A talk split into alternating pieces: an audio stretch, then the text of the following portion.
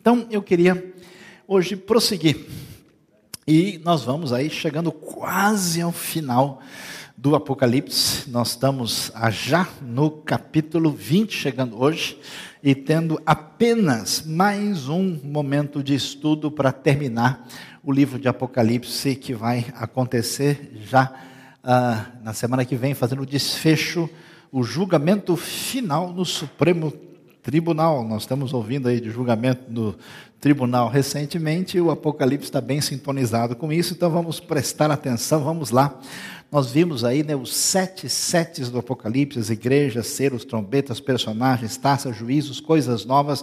Mencionamos o juízo na semana passada, entramos em Apocalipse 19, e vamos prosseguir a partir do verso 11, para ver como é que a palavra de Deus vai falar dessa realidade que, vamos nos lembrar, os últimos dias começaram já na época de Jesus. Nós não estamos estudando aqui escatologia, mas só Apocalipse, mas é interessante depois fazer a ligação com outros textos, como Mateus 24, Marcos 13, Lucas 21, quando Jesus diz que Jerusalém seria entregue aos gentios, que a pisariam. Isso aconteceu no ano 70, quando os romanos invadem, conquistam e destroem a cidade. Isso duraria até que se completasse o tempo dos gentios. Pela primeira vez, desde o ano 60, do ano 70, Jerusalém deixou de estar no domínio gentílico em 1967. Talvez isso leve a gente a pensar um pouquinho sobre essa realidade, por mais que seja complicado ficar dando data cronológica. Essa referência chama atenção, e elementos do Apocalipse, quando ele fala de realidade do passado, ele também aponta para uma realidade do futuro. E nós vimos o que aconteceu aí com a queda da Babilônia.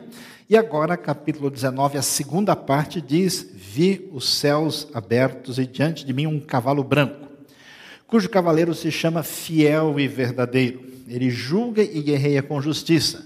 Seus olhos são como chamas de fogo, em sua cabeça muitas coroas e um nome que só ele conhece e ninguém mais. Está vestido com um manto tingido de sangue, e o seu nome é Palavra de Deus, ou Verbo de Deus. Os exércitos dos céus o seguiam, vestidos de linho branco e puro, e montado em cavalos brancos. De sua boca sai uma espada afiada, com a qual ferirá as nações, e as governará com cetro de ferro.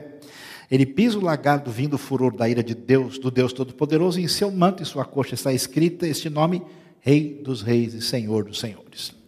Ambiente do Apocalipse: governo, domínio romano, época de Domiciano, perseguição contra a igreja, opressão. O que vai sendo revelado no Apocalipse? Primeiro, quem Jesus é, o que está acontecendo por trás desse cenário, qual é a fonte, a origem dessas forças negativas que se levantam contra o povo de Deus. Evoca-se aquilo que especialmente aparece no Antigo Testamento, particularmente no livro de Êxodo.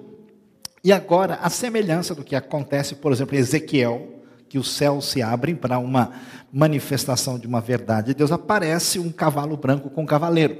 Diferente do que apareceu no capítulo 6, que aquele é um cavaleiro negativo. Aqui ele está ligado com o mal. Esse não tem dúvida, ele é fiel e verdadeiro. É uma clara ideia do desfecho da vitória de Cristo como o grande Senhor e Rei. Ele julga e guerreia com justiça. Chamas de fogo nos olhos envolve a ideia de onisciência, que conhece todas as coisas. Tem muitas coroas, ou seja, é rei absoluto, provavelmente uma referência exatamente de ser rei das nações, por isso todas as coroas são colocadas sobre ele. E um nome que só ele conhece, ninguém mais. Talvez uma referência, um mistério daquilo que está na mão de Deus, de algo que tem a ver com o insondável. E a relação direta, o manto tingido de sangue, por causa da obra de morte de Cristo pela nossa redenção. E ele é o verbo, ou a palavra de Deus, conforme o próprio João vai escrever no início do Evangelho. Todos os anjos, exércitos, seguem aí com essa ideia de pureza, vestidos de linho fino, branco e puro, e ele tem uma espada que sai da boca. Isso é muito impressionante, porque você fica imaginando, você tem um governo poderoso que domina o mundo.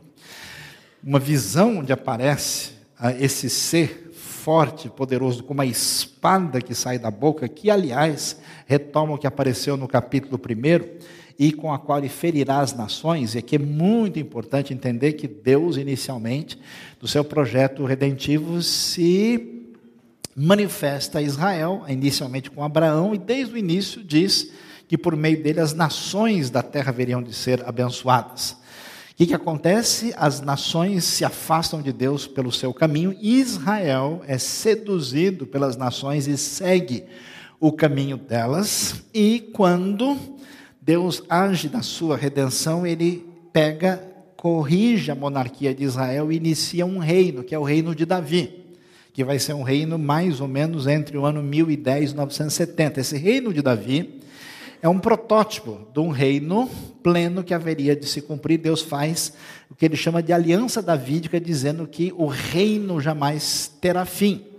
Quando Israel é julgado pela sua desobediência e é espalhado entre as nações e vai sofrer entre elas, esse reino chega por meio de Cristo, e num primeiro momento Cristo é esse que aparece com o manto tingido de vermelho, mas a palavra do rei davídico, do Salmo 2, porque se levantam as nações e se revoltam contra o Senhor e o seu ungido, pedindo para se livrar do seu governo, do seu reino, isso não será possível, porque o próprio Salmo 2 fala aquilo que vai ser repetido no Novo Testamento, e aparece aqui que ele ferirá as nações no sentido de dominá-las e as governará com cetro de ferro, o reino será do Senhor. Então isso, se um sujeito importante lá do alto escalão do Império Romano pegasse o negócio e lesse, ele mandaria prender imediatamente quem foi que escreveu. Aliás, quem escreveu acabou, estava preso, já estava preso, nem precisava prender. É porque isso é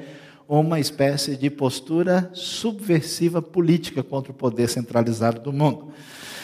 E aparece nitidamente que esse reino que vem com julgamento. Por isso o lagar do vinho, do furor, da ira do Deus Todo-Poderoso, aquela coisa de pisar as uvas para sair o caldo e fazer o vinho como metáfora do julgamento divino, e aparece no seu manto e na sua coxa, Rei dos Reis, Senhor dos Senhores, a revelação completa do reino absoluto que pertence a Cristo Jesus, e que mais cedo, mais tarde, ele conquistará o seu reino e reinará para sempre.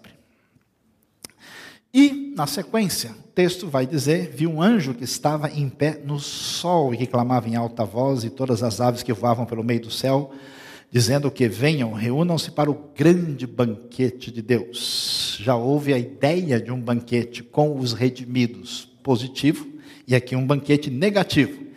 Esse banquete é para comer a carne dos reis, generais e poderosos, cavalos e cavaleiros, todos, livres, escravos, pequenos e grandes. Então vi a besta, os reis da terra, os seus exércitos reunidos para guerrear contra aquele que está montado no cavalo e contra o seu exército. Você viu a lógica do Apocalipse, né? Surge a besta, o falso profeta, Satanás, e tem a descrição dos agentes do mal. Depois surge a decretação da queda da Babilônia, e agora vai começar a mostrar o outro lado. Cristo é demonstrado como grande vencedor, poderoso, e ao fazer isso, aqui o texto vai começar a mostrar o julgamento que cai sobre aqueles que tem a ver com a união do poder político com o poder religioso sob a inspiração satânica. Ele então vai guerrear contra eles, a besta vai ser presa, daí foi presa, com ela o falso profeta que havia realizado sinais miraculosos em nome dela. Gente que gosta de conferir apenas milagres sem saber a origem e o alinhamento do milagre com aquilo que Deus ensina, deve prestar atenção nesse texto. Com os quais ele havia enganado os que receberam a marca da besta e adoraram a imagem dela. Os dois foram lançados vivos no lago de fogo que arde com enxofre. Os demais foram mortos com a espada que saía da boca daquele que está montado no cavalo, e todas as aves se fartaram com a carne deles. Apocalipse é forte, é nítido, mostrando uma coisa muito especial e clara, que significa a reação do Deus Santo e Todo-Poderoso à postura equivocada que nós vamos encontrar nessa rebeldia ante Deus, que vai merecer todo julgamento que vai cair sobre eles. Isso já é uma realidade que, em parte, se apresentou no próprio momento do Império Romano, que acabou ruindo e o julgamento chegou. Mas a Roma renascida futura, debaixo do poderio do anticristo, sofrerá o mesmo julgamento, incluindo a ideia de que a besta, o falso profeta, esse poderio antideus são lançados naquilo que a gente, historicamente tem chamado de inferno, e que esse texto aqui específico chama de lago que arde como um fogo e enxofre. Aliás, você está lendo Apocalipse, isso envolve sofrimento, mas seguramente isso é metáfora em termos para dizer que isso é um sofrimento muito grande. Aí a gente chega no capítulo 20, que vai falar aí dessa vitória final. Porque qual é a questão que está em vista? O pessoal fica perguntando, cadê Jesus? Cadê o poder de Deus? Cadê o reino de Deus? Se o Império Romano é tão forte, se existe essa Babilônia comercial, se existe essa perseguição, e essa cristandade está sofrendo. O Apocalipse vem explicar isso. Explicar com um foco para dizer o que está acontecendo agora e como é esse padrão humano. Chega num ponto máximo no futuro com o julgamento definitivo da parte de Deus. Então ele diz, vi descer dos céus um anjo, que trazia na mão a chave do abismo e uma grande corrente. Ele prendeu o dragão. Claro que isso não pode ser literal, porque Satanás é um espírito, corrente não prende espírito geralmente. A antiga serpente, que é o diabo, Satanás o acorrentou por 1000 anos. Lançou um abismo, fechou e pôs um selo sobre ele para assim impedi-lo de enganar as nações, até que terminasse os 1000 anos. Depois disso é necessário que ele seja solto por um pouco de tempo. A ideia do texto é mostrar duas coisas. Primeiro, qual é a realidade, de fato, por trás de todo esse horror humano que está presente no Império Romano, na história humana e principalmente no final dos tempos? É a ação espiritual diabólica, particularmente satânica, que tem os seus dias contados. A gente vai falar um pouquinho sobre a questão dos 1000 anos que você está perguntando aí na sua cabeça. Vi tronos em que se assentaram aqueles a quem havia sido dado autoridade para julgar. Vi as almas dos que foram decapitados por causa do testemunho de Jesus e da palavra de Deus. Vai se lembrar, o que está acontecendo, perseguição. Essas pessoas estão morrendo por causa disso. A posição mais, menos literalista entende, apesar de entender esse texto bem literal, que isso se refere ao que está acontecendo na época. A posição mais exclusivamente futurista acha que são as pessoas que vão sofrer na tribulação final. Alguns entendem que é a comunidade dos salvos, incluindo judeus e cristãos. Um grupo específico acha que são só judeus da grande tribulação, que me parece improvável. E que eles foram decapitados, sofreram por causa de Cristo, da palavra de Deus, porque não tinham adorado a besta, nem a sua imagem, nem recebido a sua marca na testa, nem nas mãos. Eles ressuscitaram e reinaram com Cristo durante 1000 anos. O restante dos mortos não voltou a viver até se completar os 1000 anos. Essa é a primeira ressurreição. Felizes e santos os que participam da primeira ressurreição, a segunda morte não tem poder sobre eles, serão sacerdotes de Deus e de Cristo e reinarão com ele durante 1000 anos. E aqui não vai dar para a gente falar sobre isso hoje, porque isso demoraria mais ou menos 1000 anos. Mas a gente vai marcar um dia para os apocalípticos se reunirem e nós conversarmos sobre essa questão. Mas vocês vão saber o seguinte, basicamente tem duas maneiras de entender isso e você precisa saber. No início, a igreja de Cristo, tudo indica, os cristãos primeiro entenderam que esses 1000 anos seriam um tempo que iria acontecer de fato na Terra no futuro.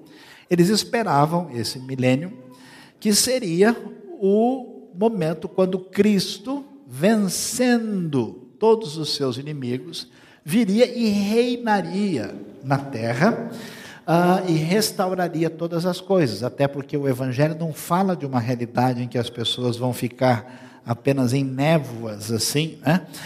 Fora da realidade, mas se fala da restauração da própria criação. Então a ideia é que isso haveria de acontecer. No quarto século surgiu uma ideia um pouquinho diferente, que tem bastante razão em alguns aspectos, que foi o seguinte, olha o que o pessoal pensou, especialmente a partir de um rapaz chamado Agostinho. Ele disse o seguinte, veja, o 1000 anos, não precisa ser literal, e de fato não precisa ser literal, na verdade se refere ao momento de agora, porque os que estavam sendo perseguidos morreram e subiram e não tinham perdido a esperança, eles estavam reinando com Cristo. Entenderam que esse milênio tinha chegado, porque antigamente as nações, nenhuma delas conhecia o Deus verdadeiro, vivia sendo enganado pelo mal. Nesse momento, depois da grande vitória de Cristo, pela primeira vez as nações, você tem que entender que o Evangelho começou a se multiplicar no quarto século, toda a bacia do Mediterrâneo praticamente tinha sido evangelizada, e na verdade o Evangelho tinha ido até para outras regiões. O pessoal entendeu então que esse milênio já estava acontecendo e que o reino de Deus, de certa forma, está chegando na terra. Isso acabou sendo ampliado e até desvirtuado no futuro, quando a igreja se tornou dona do Estado, se sentiu dona da situação e disse: o que a gente determina é ordem divina e isso é o reino de Deus na terra. A gente sabe que esse negócio não deu muito certo. Mas a ideia de que, então, que é presente nessa visão amilenista, né, que a era da igreja vem, nesse momento o milênio está acontecendo, Cristo vem, acontece tudo de uma vez e vem um estado eterno.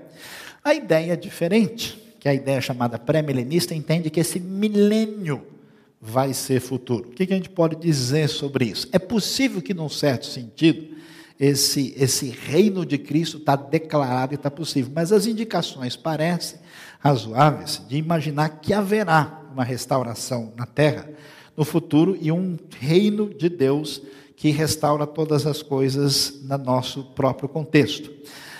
Por isso, os amilenistas entenderam o seguinte, que a primeira ressurreição é o quê? É quando a pessoa crê em Jesus e aceita a salvação, é uma reunião, é uma coisa espiritual. E a segunda ressurreição é a ressurreição futura. Por isso que fala, bem-aventurado aquele que participa da primeira ressurreição.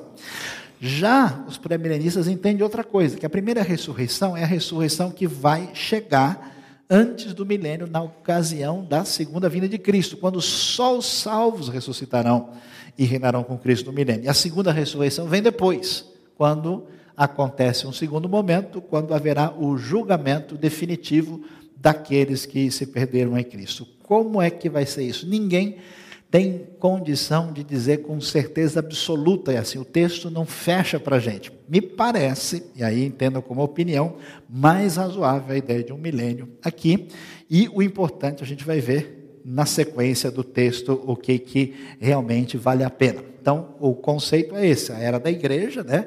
Você tem a primeira ressurreição antes do período de 1000 anos, que pode ser literal ou um período muito grande, e depois a segunda ressurreição no final, para que venha aquilo que a gente pode dizer o desfecho final da eternidade. Quando terminar os 1000 anos, Satanás será solto da sua prisão e sairá para enganar as nações que estão nos 4 cantos da terra. Difícil entender isso na posição amilenista. Gog e Magog, a fim de reuni-los para a batalha. Seu número é como a areia do mar. O que ele está falando? Da batalha do Armagedon, que a gente viu lá atrás. Como eu disse, algumas pessoas acham que essa batalha é literal, vai reunir um monte de exército para brigar, e alguns tentam achar Gog e Magog no mapa. É muito pouco provável que isso faça muito sentido, porque Gog e Magog são utilizados porque são elementos tirados do livro de Ezequiel e fazem referência a inimigos de Israel, assim como Isaías 19, por exemplo, menciona Egito, a Síria, numa visão apocalíptica futura, e dificilmente são os lugares literais, são falados por causa da ideia do papel que eles desempenharam na história. A ideia são os inimigos de Deus em oposição, numa espécie de batalha final, seu número como a areia do mar. As nações marcharam por toda a superfície da terra e cercaram o acampamento dos santos, a cidade amada. Lembra a terra? Que terra é aqui? Terra de Israel, sendo colocada a cidade amada Jerusalém, como nós vimos na outra visão, quando houve ali o derramamento do sangue. De qualquer maneira, a figura é todas as forças ante Deus de opressão, de maldade, de pecado, unidas para lutar contra Cristo e o seu povo. Mas um fogo desceu do céu e as devorou. O diabo que as enganava foi lançado no lago de fogo, que arde com o enxofre, onde já haviam sido lançados a besta e o falso profeta. Lembra da trindade do mal? Agora a condenação, eles são lançados na condenação completa, serão atormentados dia e noite para todo sempre. Se você quer achar um versículo que fala sobre inferno eterno, aqui está Apocalipse 20:10 com bastante clareza. Ideia de julgamento sobre as forças do mal. O que o texto está dizendo para a gente? O poder de Cristo venceu a opressão romana, a maldade, pecado, a força espiritual por trás disso, de Satanás e os demônios, o fim deles está decretado, só falta a contagem do relógio para chegar ao momento final de condenação. Depois vi um grande trono branco, e aquele que nele estava sentado, a terra e o céu fugiram da sua presença e não se encontrou lugar para eles. Vi também os mortos, grandes e pequenos, em pé diante do trono, e livros foram abertos. Outro livro foi aberto, o livro da vida, que já é uma menção daquilo que aparece no livro de Êxodo. Lembra de Moisés, que Deus diz para ele, né? E ele fala, Senhor, se o Senhor for punir o teu povo, tira o meu nome do livro da vida. A referência vem lá de Êxodo. Os mortos foram julgados de acordo com o que tinham feito, segundo o que estava registrado nos livros. O mar entregou os mortos que nele havia. A morte e o Hades entregaram os mortos que neles havia, e cada um foi julgado de acordo com o que tinha feito. Ou seja, Deus aparece claramente como um juiz. Aquilo que o pessoal diz, não, eu faço do jeito que eu quero, eu tomo a minha vida do como eu estava, eu não preciso de arrependimento, eu não preciso de encaminhamento de vida, o julgamento final vai chegar. A morte e o Hades. É interessante, o Hades é o lugar onde estão os mortos. Foram lançados no lago de fogo. A ideia parece que as pessoas que vão para a eternidade, os que são salvos entram num ambiente de bem-aventurança, os perdidos entram num ambiente de tormento, mas depois do julgamento final existe uma condenação definitiva e uma bem-aventurança definitiva. Tanto é que você vai para a eternidade com o espírito, mas vai desfrutá-la ressurreto com o corpo depois da ressurreição.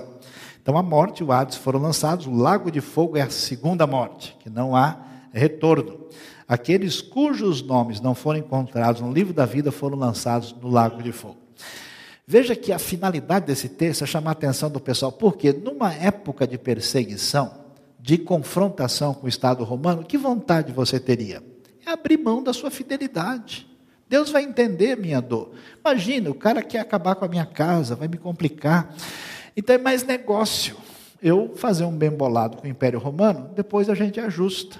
Mas o texto diz, olha, quem rompeu com essa relação com Deus e abriu mão dessa fidelidade, essas pessoas estão fora do livro da vida, e quem está alinhado com a besta, com o falso profeta, com o anticristo, tudo isso, eles estão no lago de fogo, conforme o testemunho dos livros, os livros que trazem aí a diferença entre quem foi salvo pela obra de Cristo e com quem contou apenas com as suas obras, aquilo que tem para apresentar perante Deus, que jamais tem condição de fazer nenhum projeto de redenção e salvação na vida da pessoa. Portanto, o que é que a gente vê de tão valioso e importante no Apocalipse 19:20 que a gente não pode esquecer? Primeiro, o reino de Cristo vai chegar. Ah, vai. Cristo é a pessoa mais incrível e impressionante da história humana. Não tem como você entender Jesus de maneira natural. Porque você tem um sujeito que nasceu num país inexpressivo, Israel, diante de um império gigantesco, dos grandes impérios da história humana.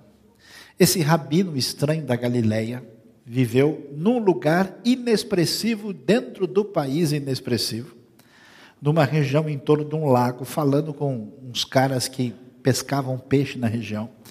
Ele nunca abriu uma empresa, ele nunca escreveu um livro, ele nunca fez... Ele ficou com esses e ensinando a respeito da verdade de Deus, foi mal recebido, foi mal recebido pelos líderes religiosos do seu próprio povo, foi perseguido pelos romanos, foi morto pelo tribunal romano.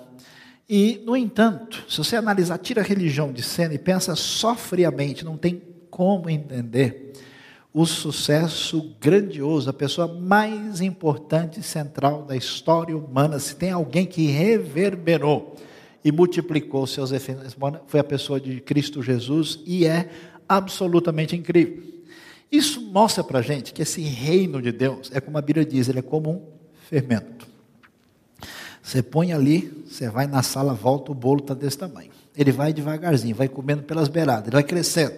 Esse reino vai atingir a vida das pessoas e não tem como ninguém segurar. E a Bíblia diz, vai chegar o momento final que ele retorna e o seu reino será para sempre, porque ele é Rei dos Reis e Senhor dos Senhores. Amém? Amém. O reino é confronto político. Esse reino não chega definitivamente ainda, e ele significa uma declaração e uma oposição contra as forças do mal. Ao contrário do que muita gente pensa, que as pessoas do reino de Deus são pessoas passivas, inócuas. Os cristãos, primeiro, escreviam cartas confrontando os seus líderes pagãos. Eles nunca apelaram para a violência, jamais fizeram isso. Diziam os pagãos sobre os cristãos, esses cristãos são incapazes de fazer mal a uma mosca. Mas eles nunca, o romano que achasse esses escritos ficaria apavorado. E quando o texto diz, da sua boca sai uma espada afiada, com a qual ferirá as nações, ele as governará com cetro de ferro. Isso quer dizer que a postura do povo de Deus é uma postura de afirmação do reino de Deus. Isso quer dizer que a gente, como pessoa e como defensor do reino, a gente tem que confrontar qualquer coisa que se oponha ao reino. Claro que nós nunca faremos isso por meio de força e poder humano, mas a gente discorda, a gente tem ações afirmativas. Os primeiros reformadores mudaram a história de suas culturas e dos seus países com atitudes práticas que direcionavam a sociedade em alinhamento com o reino. Então esse negócio que o pessoal tem de, eu vou na igreja, escuto uma mensagem legal, fico feliz, estou calminho agora, passa a semana, não. Isso não tem nada a ver com o reino, o envolvimento da sua vida na proclamação da verdade de Deus e de enfrentamento de tudo aquilo que se opõe ao reino, seja no nível ético, seja no nível ideológico e seja no nível social, no nível prático, fazendo diferença em nome do reino. O livro de Apocalipse daria prisão para qualquer pessoa cristã que tivesse esse material subversivo na mão. O julgamento do mal. O que acontece? Por que é tão bom e tão importante e valioso entrar numa empresa, num projeto que vai dar certo? Você entra numa empresa, começa a trabalhar, daqui a pouco ele vê 15 sendo mandado embora. Daqui a pouco ele vê negócio no vermelho. Daqui a pouco ele vê o chefe, né, chegar de carro vendido, agora 10 anos mais velho. Falei, o negócio está feio aqui, eu vou ficar esperto porque a coisa está complicada, né? Agora, quando você entra em time que está ganhando, a coisa é diferente. O que é legal de se envolver com o evangelho é que a gente sabe que nunca ele será derrotado, porque é o poder de Deus, não tem como. E olha, eu vou dizer para você, a igreja de Cristo é uma doideira total, porque ela é perseguida, ela sempre enfrentou dificuldades, mas ela sempre foi prejudicada pelos seus próprios membros. Eu gosto de dizer para vocês, né? Você acredita na igreja assim? Porque tem 2000 anos que os cristãos tentam destruir e não conseguem. Eles inventam heresia, eles brigam uns com os outros, só fazem confusão, arrumam rolo direto. E não é que a igreja vai bem, obrigada, e continua crescendo? Ninguém segura o poder de Deus. Por isso, o máximo do poder ante Deus, que envolve o poder político e religioso, a besta foi presa, e o falso profeta, com todos os sinais miraculosos que tivessem feito, e que tinham enganado quem tinha mercê, e os dois foram lançados vivos no lago de fogo que arde com enxofre. Não tem jeito. Se você está indefinido na vida, sintonize a sua vida com o reino de Deus, com a pessoa de Cristo, mais cedo ou mais tarde, você vai descobrir que é esse caminho, e se você não descobrir, a verdade é que será tarde demais. A ressurreição chegará. Que coisa impressionante. Você sabe que todas as religiões do mundo desprezam o corpo da pessoa. Você já pensou um pouquinho sobre reencarnação? Reencarnação é uma ideia de que o seu corpo não vale nada. Ele é apenas uma roupa da sua alma. Você é uma metamorfose ambulante, assim, uma espécie de elogio da música do Raul Seixas, né? Que está sempre transformado. Você não tem uma essência ligada àquilo que você pode ver de você mesmo. Na Bíblia, a dignidade do ser humano está ligada ao seu corpo.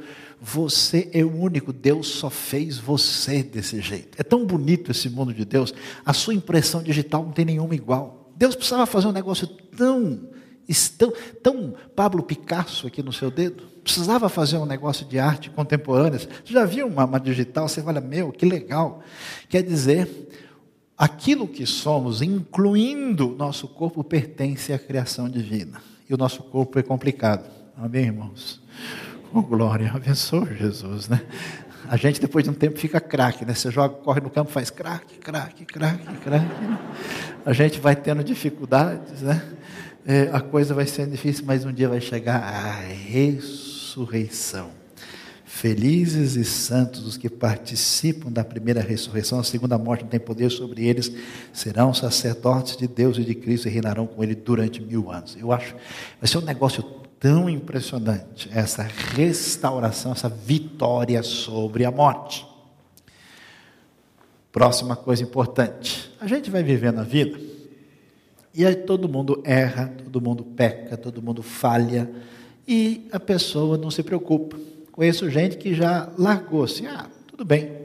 O que a Bíblia diz? Você não pode perder a sua sintonia com Deus e com a verdade do Evangelho, porque está tudo registrado. Então, hoje, se você está em dívida com Deus, ore e peça perdão e se arrependa hoje. Porque depois vi um grande trono que estava aquele que ali assentado, e os mortos, grandes e pequenos, estão diante deles, e o livro foi aberto, o livro da vida.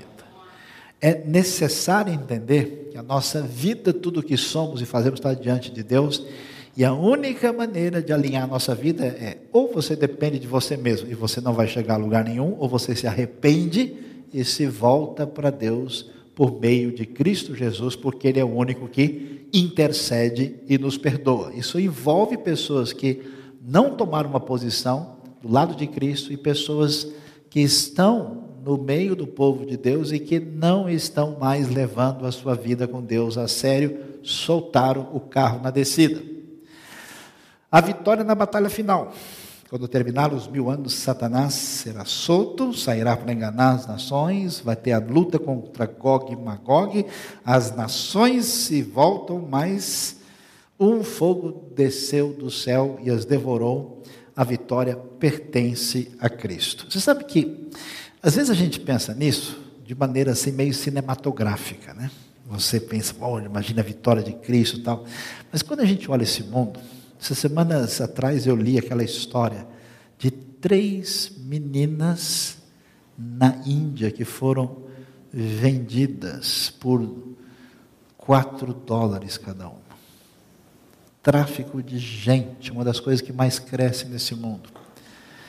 As pessoas assassinadas para serem roubadas os seus órgãos. Nós temos uma geração de pessoas criadas sem valores, sem influência de fé cristã, capazes de atrocidade, de maldade, impressionante e assustador. Quando a gente pensa na vitória, você pensa o quê? Eu vou estar de boa, diante de Cristo, rosto de ouro, que maravilha, né? Eu vou estar assim, vai ser isso, mas meu amigo, vai ser bom, que a gente não vai precisar mais fazer viagem lá para o interior do Piauí, para socorrer aquele pessoal. Não vai ser necessário mais proclamar a verdade de gente que está enganada pela feitiçaria, pela heresia, pela mentira.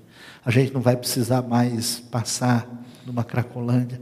Vai chegar o dia que a vitória final do reino vai ser completa pela glória de Cristo Jesus, nosso Rei. E finalmente, para você pensar seriamente na sua vida. Eu não sei, não conheço você. Eu não sei como é que você está. Pode ser até que você conheça o Evangelho. Pode ser até que você imagine, não, eu tenho uma formação, tenho conhecimento, mas você largou faz muito tempo. Você acha, como aquela senhora que eu conheci uns anos atrás, que disse, eu tenho 2 tios que são pastores, eu fui criado na igreja, no dia do final eu vou de carona com eles. Você acha que você vai desse jeito? Você acha que pela sua arrogância, pela sua prepotência, pela sua atitude, que você viu um monte de gente religiosa fazendo coisa errada e bobagem, que você vai usar isso como desculpa naquele dia?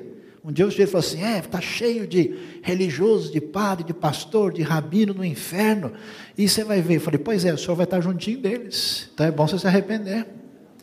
Porque é lógico que a justiça... Uma coisa a gente falar aqui, quando você chegar diante do juiz verdadeiro, aí não tem mais o que resolver a situação. Então, se você acha que posicionamento perante Deus e Cristo é um objeto de floricultura que você escolhe, se você acha que você pode entender isso de qualquer maneira, tome cuidado, porque vai chegar o dia em que o julgamento final de Deus se manifestará. E aqueles cujos nomes não foram encontrados no livro da vida, foram lançados no lago de fogo. Porque a Bíblia diz que Deus amou o mundo de tal maneira, que Ele deu o seu Filho único, para que todo aquele que nele crê, não venha a perder a sua alma, a sua vida, mas receba a vida eterna. Quer dizer, a ideia clara da Bíblia é que o julgamento que cairia sobre mim, caiu sobre Cristo. Cristo, por amor, se deu a Deus, sendo puro, perfeito, completamente humano, sofrendo de verdade, completamente divino, fazendo um sacrifício de valor eterno, morreu em meu lugar. E a Bíblia diz, quem recebe essa vida, esse presente de Deus, e se sintoniza com isso, abre a porta do seu coração e passa a ser discípulo desse Cristo, essa pessoa está no caminho certo. Então não é você pertencer a uma religião, não é você ser membro dessa comunidade, não é você, é você alinhar a sua vida com Deus por meio de nosso Senhor e Salvador Jesus Cristo. Porque um dia chegará o julgamento. E a Bíblia diz que uns estarão junto com Deus para todos sempre por terem alinhado. E outros, infelizmente, seguirão o destino de suas escolhas e o julgamento de Deus sobre a sua vida em ruptura com a vontade de Deus. Deus abençoe a nossa vida e nos ajude a refletir e a pensar sobre essas coisas do nosso coração.